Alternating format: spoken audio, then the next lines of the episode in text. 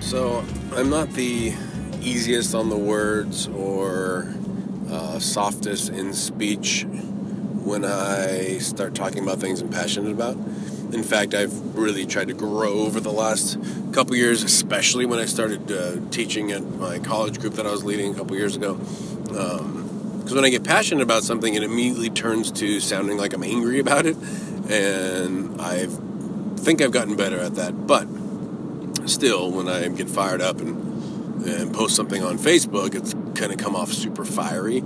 And sometimes I kind of mean it that way, but other times it can be a little over mis- misunderstood. And so there's been, whenever I get any kind of backlash from a posting or anything, and there's a couple few people, a few key people that come to mind when I think about this, but a lot of people fall back on, you know, the things they say or teach or, or sing um, you know, debates on worship music or preaching styles or um, Bible translations, anything.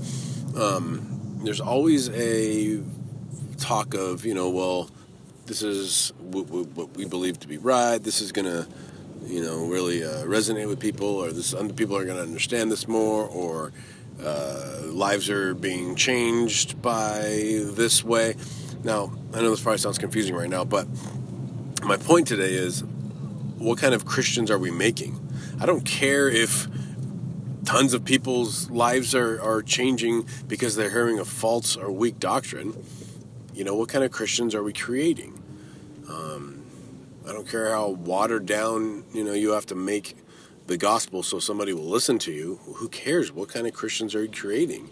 You're creating false, you know, Christians. You're creating weak Christians. You're creating Christians that are what we see today, mostly um, churches that are dying, and and the, the gospel that is doesn't sound appealing to people, not because they're hearing the truth. It's because they're hearing something that just sounds weak. If any of you know my testimony, um, the the big the bang moment of the whole thing was me seeing what a wretched sinner I was and seeing the bigness of God and, and realizing like wow this is much more severe than I thought. Beholding God's glory, which is why I talk about it so much, because that will, that's the only thing that has lasting and life changing implications for reals.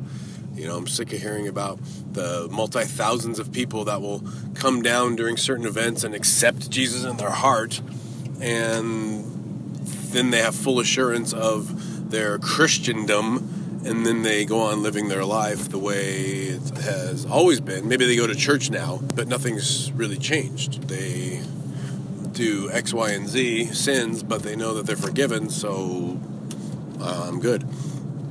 And that's not the way we're supposed to walk in Christ. That's not walking a new life in Christ.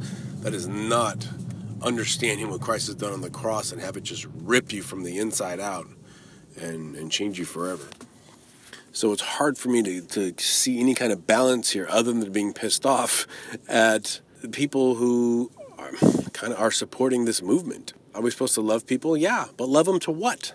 Like again, what kind of Christians are we making? Like I could care less if people think I'm a I'm a nice guy if I'm hiding the truth from them.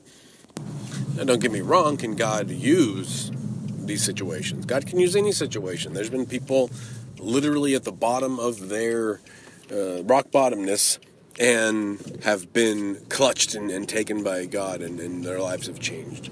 There's been people who have, you know, whatever, been in any situation Satanism and Mormonism and Buddhism and uh, Joel Osteenism and have maybe been, you know, introduced to the gospel, whether it be in a false way or a weak way or a heresy, heretic way. Um, but God can still go in and change their lives and actually have them believe the truth and, and introduce them to the right and real gospel. So, yes, the sovereignty of God is above all things, but we don't sit back and say, okay, well, we're just going to keep on doing our weak, false, or just plain shallow uh, way of life, whether it be our personal life or if we're in ministry, and just let it be because God will take care of it. And we are called to be good stewards of everything we've been given. We are called to help mature Christians to Christ, in Christ. We are to make disciples, not Christians. And I know that's not fair. A, real Christian is a disciple of Christ, and I hate the fact that I have to even emphasize when I'm trying to make certain points, I have to emphasize true Christian, which bugs me, but it's just like Paul talking about in uh, I can't remember First Corinthians or something where he says I'm astonished that you guys are so quickly turning to another gospel, and then he emphasizes not that there is another gospel, but that you guys are turning from the tr- true and real gospel you've heard from from us and, and know of Christ. But anyways, going on a spastic tangent, but I'm just annoyed with seeing false, immature, weak churches, doctrines, people. Let's pray for people. And let's pray that we're not one of those people. Love you guys.